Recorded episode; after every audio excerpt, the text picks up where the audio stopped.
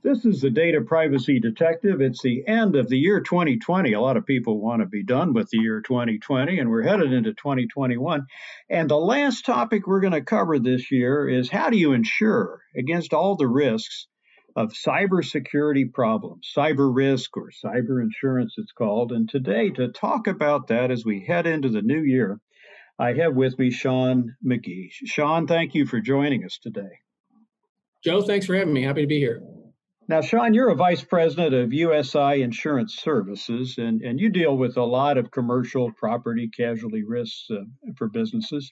And I think you have a very international, multinational client uh, portfolio. Uh, uh what, what is USI? What, what do you do there? USI uh, is a full service brokerage and consulting firm. Um, we have full access to all the markets globally. Um, so we look to within our property and casualty group consult and control customers' total cost of risk, both not only from a premium standpoint, but from a coverage efficacy standpoint as well. Right. And USI is a, an independent. So you shop the whole gamut of markets from the Lloyd's uh, syndicates that are there to U.S. companies, uh, foreign companies as well, whoever provides insurance. And uh, today we're going to talk about cyber insurance. Now, I would say when I was born, there was no such thing. So how did this get started? So, you know, cyber insurance is like any any type of risk issue. Uh, customers or businesses can choose to avoid risks, they can retain risks, or they can transfer risks. And cyber insurance came about as a mechanism or vehicle for uh, companies to transfer those uh, risks onto an insurance carrier. And the first policy, what goes back to the prior century?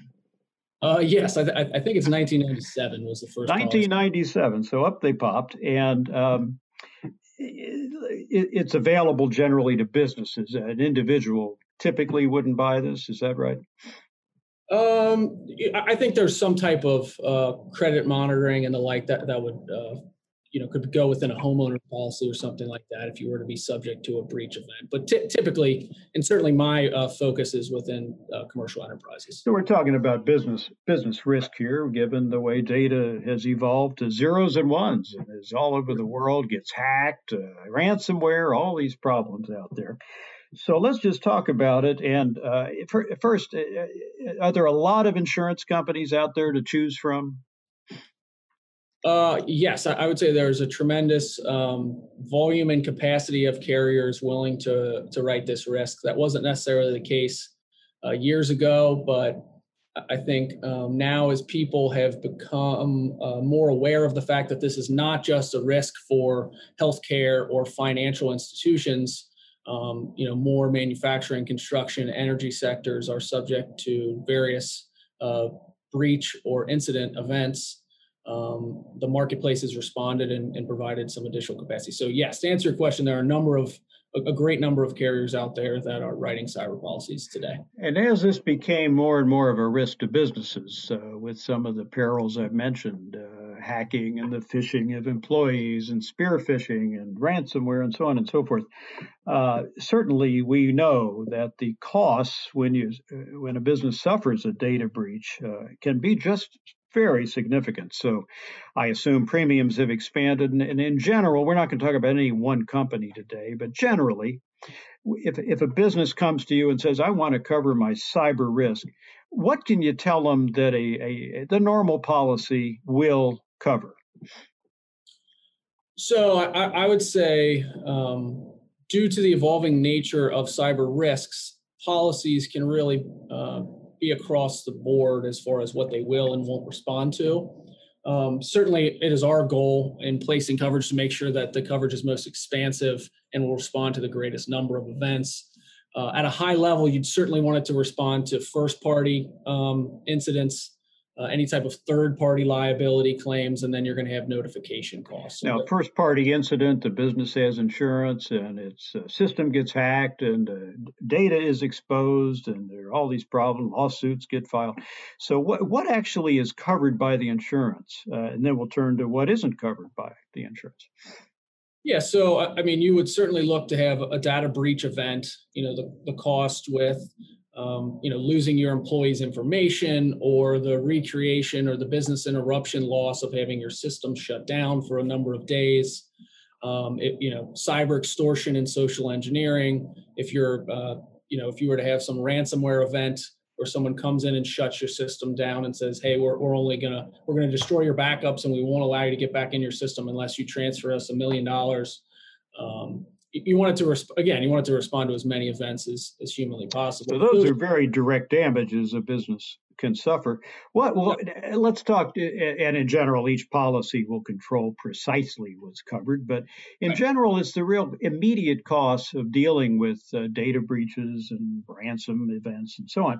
Let's talk a bit about what it doesn't cover. For I'll give you a few examples. In general, uh, in general, will it cover lost profits? Um, your standard policy will not. Uh, I would say there are more expansive policies that could build into it. Uh, you know, business interruption uh, type claims that that could capture some of that. Okay, and what about? Oh, I, I, my my reputation has been damaged. My business reputation just is tatters. Uh, so send me a send me a hundred million dollars. is that going to be covered? uh, again, I, I, would say your standard policy is not going to contemplate reputational harm, damages, but I, I uh, there are more expansive products out in the marketplace that uh, you know I think there, there, are any number of large, you know, well-known breach events across the country that we've seen, you know, quick quarterly dips subsequent to a loss event. So that there there are policies out there that could contemplate that, but I think um, you know your, your off-the-shelf policy would, would likely not cover that. So let's say a data breach lawsuit has been filed by uh, you know class action lawyer. Will it cover defense costs typically? Uh, yes, yes, absolutely. That's sure. one of the big things because these these these things can be quite expensive to defend and deal with. Uh, so that's kind of so I think you're telling us, uh, Sean, that basically the more direct out-of-pocket cost a business has, the more likely it's covered by the insurance policy. Is that sort of the basic wisdom? Yes, yeah, I, I think that would be. I think I would agree with that, Joe. Right. Well, how is it priced? Now, I realize you're going to say it all depends. That's uh, the lawyer's answer, by the way, to everything these days. But uh, you know, generally, how how is it priced? So, I, um, I would say you could go to a carrier and and simply by sharing the company website and the revenue of that company, they could probably give you a premium indication of what they think your overall spend would be for that that policy. But um, I, I, would say that we've seen as as larger losses have rolled in, we've seen question applications and questionnaires grow and grow and grow. I, I, would think a cyber application is without a doubt the longest application I have any customer fill out right now. That's now. fascinating. How long does it take between a business comes to you and says, "Well, I want to buy it, get me a good quote," and they have insurance? Is there an average time? I mean, I, I would think, um, you know, it would depend on the urgency of the matter, but uh, right. normal course of business would be, uh, you know, a couple of weeks. To pull a couple weeks, but the business would have a long questionnaire to fill out. Uh, sometimes upwards of 20 pages. Oh my um, goodness! And the CIO probably gets involved, and other people. And uh, does the insurance carrier really? Do they uh, really go into this with great care? Or do they pretty much uh, take the information and, uh, and uh, treat it as credible. Of course, one should always be fully honest and forthcoming with an insurance carrier, so the risk is understood. Uh, but uh, do you have some back and forth? And are you seeing insurers say, "Well, I'm sorry, we're not going to take you on as a client"? You know, how how uh, how does this go? Yeah, so I, I think uh, what an insurance carrier is trying to do in the application and uh, you know back and forth questions is get a better understanding of the risk and how to price that risk. Sure. for for that risk. So I, th- I think that uh, due to the continuing complex nature of cyber liability, we've seen them come back and you know use third-party resources to access company controls, additional questionnaires. Um, you know, not only would your overall protocols and your IT support system uh, impact pricing, but that's also going to definitely impact the carrier's willingness to offer uh, limits or certain sublimits within that policy. And it probably could help the business understand how to upgrade its own security. Uh, the insurer may be pointing out things that are a darn good idea from a business standpoint. I assume that's part of what happens. Uh, absolutely, absolutely. I, I, think that's what the, the carriers are looking to uh, get into the minds of companies, and ultimately makes them more apt and, and ready to deal with uh, cyber incidents in the future. Now, Sean, you live in Greater Cincinnati, uh, but I, I, believe you have been in, service a lot of multinational companies, foreign or domestic uh, owned. So, will the typical uh, policy sourced uh, here in the United States or uh, with the carrier uh, carrier that you end up uh, recommending uh, deal with non-U.S. risks. Certainly, Europe has a much tougher uh, set of rules about data privacy than at least the United States so far, maybe except for medical and financial stuff. But will it cover global risk? And uh, you know, does that cost more? How's that dealt with? Yeah, so um, yes, to answer your question, I would say a sound cyber policy would one offer worldwide coverage um, you know, standard property policy is going to limit it to, um, you know, the domestic United States. Um, but you know, to your point, as, as far as uh, the GDPR, you certainly want to have that within your policy. Uh, any fines and penalties associated with, uh, you know, being in violation of that regulation um, due to some breach event, you you would want to have coverage for that. You know, um, I, I, know it's not international, but California recently passed that um, uh, almost a mirroring act out there, uh, similar to the GDPR, CCPA. Getting closer, yeah, a little different. But uh, California, boy, is a leader in the United States right now, and, and yeah. being tougher about data privacy breaches and so on. So, yeah, I, I would say again, a sound policy should have worldwide coverage. Um, because again, you, you don't know where these bad actors are located, and, and you want the policy to, to respond. By the way, you mentioned uh, fines, and certainly the regulators, uh, data protection authorities in uh, in Europe, uh, Attorney General of California in California. Uh, will, will, a typical policy cover uh, the fines that a company might suffer from government? It, again, it should. Um, similar to most policies, it's not going to cover criminal acts or intentional acts or things like that, but yeah. fines and penalties and, and fees associated with, uh, you know, again, the GDPR or, or um, domestic um, cyber regulation, it, it should it should contemplate and respond to. Well, placing the insurance is one thing, and then what happens when there's a claim? So, if, if you don't mind, let me just ask you this, and don't name the name of the insured, but uh, can you give us an example of an insured who then suffers uh, a data breach uh, and, and, then works with the insurer? How, how does that go, and how, how, how does the customer uh, benefit from what happens once the insurer says, "Yep, you've had a data breach. Uh, some things are covered." Uh, you know, give us a little war story or example of what actually happens. Yeah, so the, this one was just from earlier this year. It's an international customer of mine and they were dealing with a um, a long-standing customer who had um, sent in a, a, purchase order, and unbeknownst to the customer, that to my customer, um, the uh, European customer's email had been breached. Uh, they sent them um, a payment request. Money was sent to my customer uh, in dollars, and they said well, this was supposed to be in euros. And so then the customer, who was actually a bad actor, said, "Oh, I, I, apologize. We sent it from the wrong account. Please send that money back to us to this account." Ah, send me your bank account information. There we go. uh, we'll transfer the difference. Yeah, um, yeah. So uh, my customer went ahead did that. Um, you know, a couple months later, realized that they had yet to be paid, and yeah. went back to the, to their customer and said, "Well, gee, I, we haven't been paid." And and of course, they had no idea what they were talking about, and um, later found out that that email had been breached and uh, that that was a, a, typical social engineering cyber crime event that their policy very common one fbi says that's over 100 billion in losses yeah. last year that's yeah. right so yeah. that was a, hundred thousand dollar loss um, which was paid in full subject to their uh, five thousand dollar deductible so and a pretty easy adjustment uh, there i mean no no lawsuit needed uh, no no i, I uh, we worked through it um, obviously claims aren't fun, but that's why you have robust coverage to respond when they happen. And um, it was relatively painless process. But if any good insurance will tell you, claims are why insurance exists. If none were paid, nobody would pay premiums, would they? So let me ask you this in closing, Sean. What what top tips do you have for businesses thinking about uh, this risk, uh, the cyber risk, uh, about preventing data breaches, ransomware, other data re- related hazards, and then uh, whether to insure it. What top tips do you have?